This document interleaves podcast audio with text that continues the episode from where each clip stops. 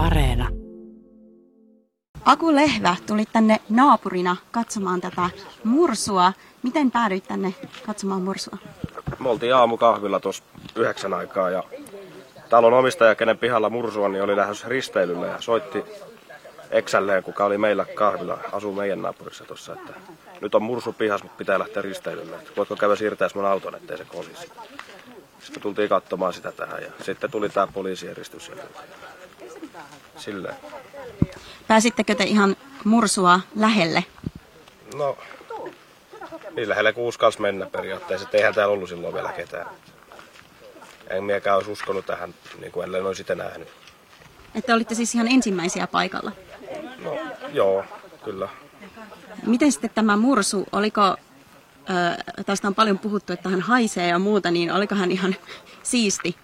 No en me silleen mitään haastanut. Että jonkun pyykkitelinen se oli rikkonut tuolla pihalla. Ja aika raju kuntoon se oli mennyt, että me en tiedä mitä se on yrittänyt tehdä tälleen. No jaatko tästä nyt omaan someen kuvia tai materiaalia, kun tämä on kuitenkin kiinnostanut ihmisiä joka puolella? Kyllä me Snapchattiin laitoin pari my storya. No niin, Meeri, tota, sä olet ilmeisesti naapuri täällä. Mm. Miten sä päädyit katsomaan mursua? No äiti herätti minut aamulta yhdeksän aikaa ja sanoi, että tuu nyt, tuu nyt äkkiä alas ja minä, että mitä siellä nyt tapahtuu. Ja sitten mä vähän päästä mä menin alakertaan ja lähti mun ääniviesti, että tuolla on naapurin kuusiaidan alla on mursu. Sitten mä olin vähän silleen, että onko se vitsi. Että... Sitten me mentiin katsomaan ja siellähän se köllötteli. Ja näittekö te tämän mursun ihan läheltä? No joo, siitä ehkä 50 metrin päästä. Et oltiin tuossa tiellä ja se nyt oli siinä pihassa. Et ihan, ihan, ihan viereen menty, mutta kuitenkin sille ihan hyvän näköyhteyden päässä.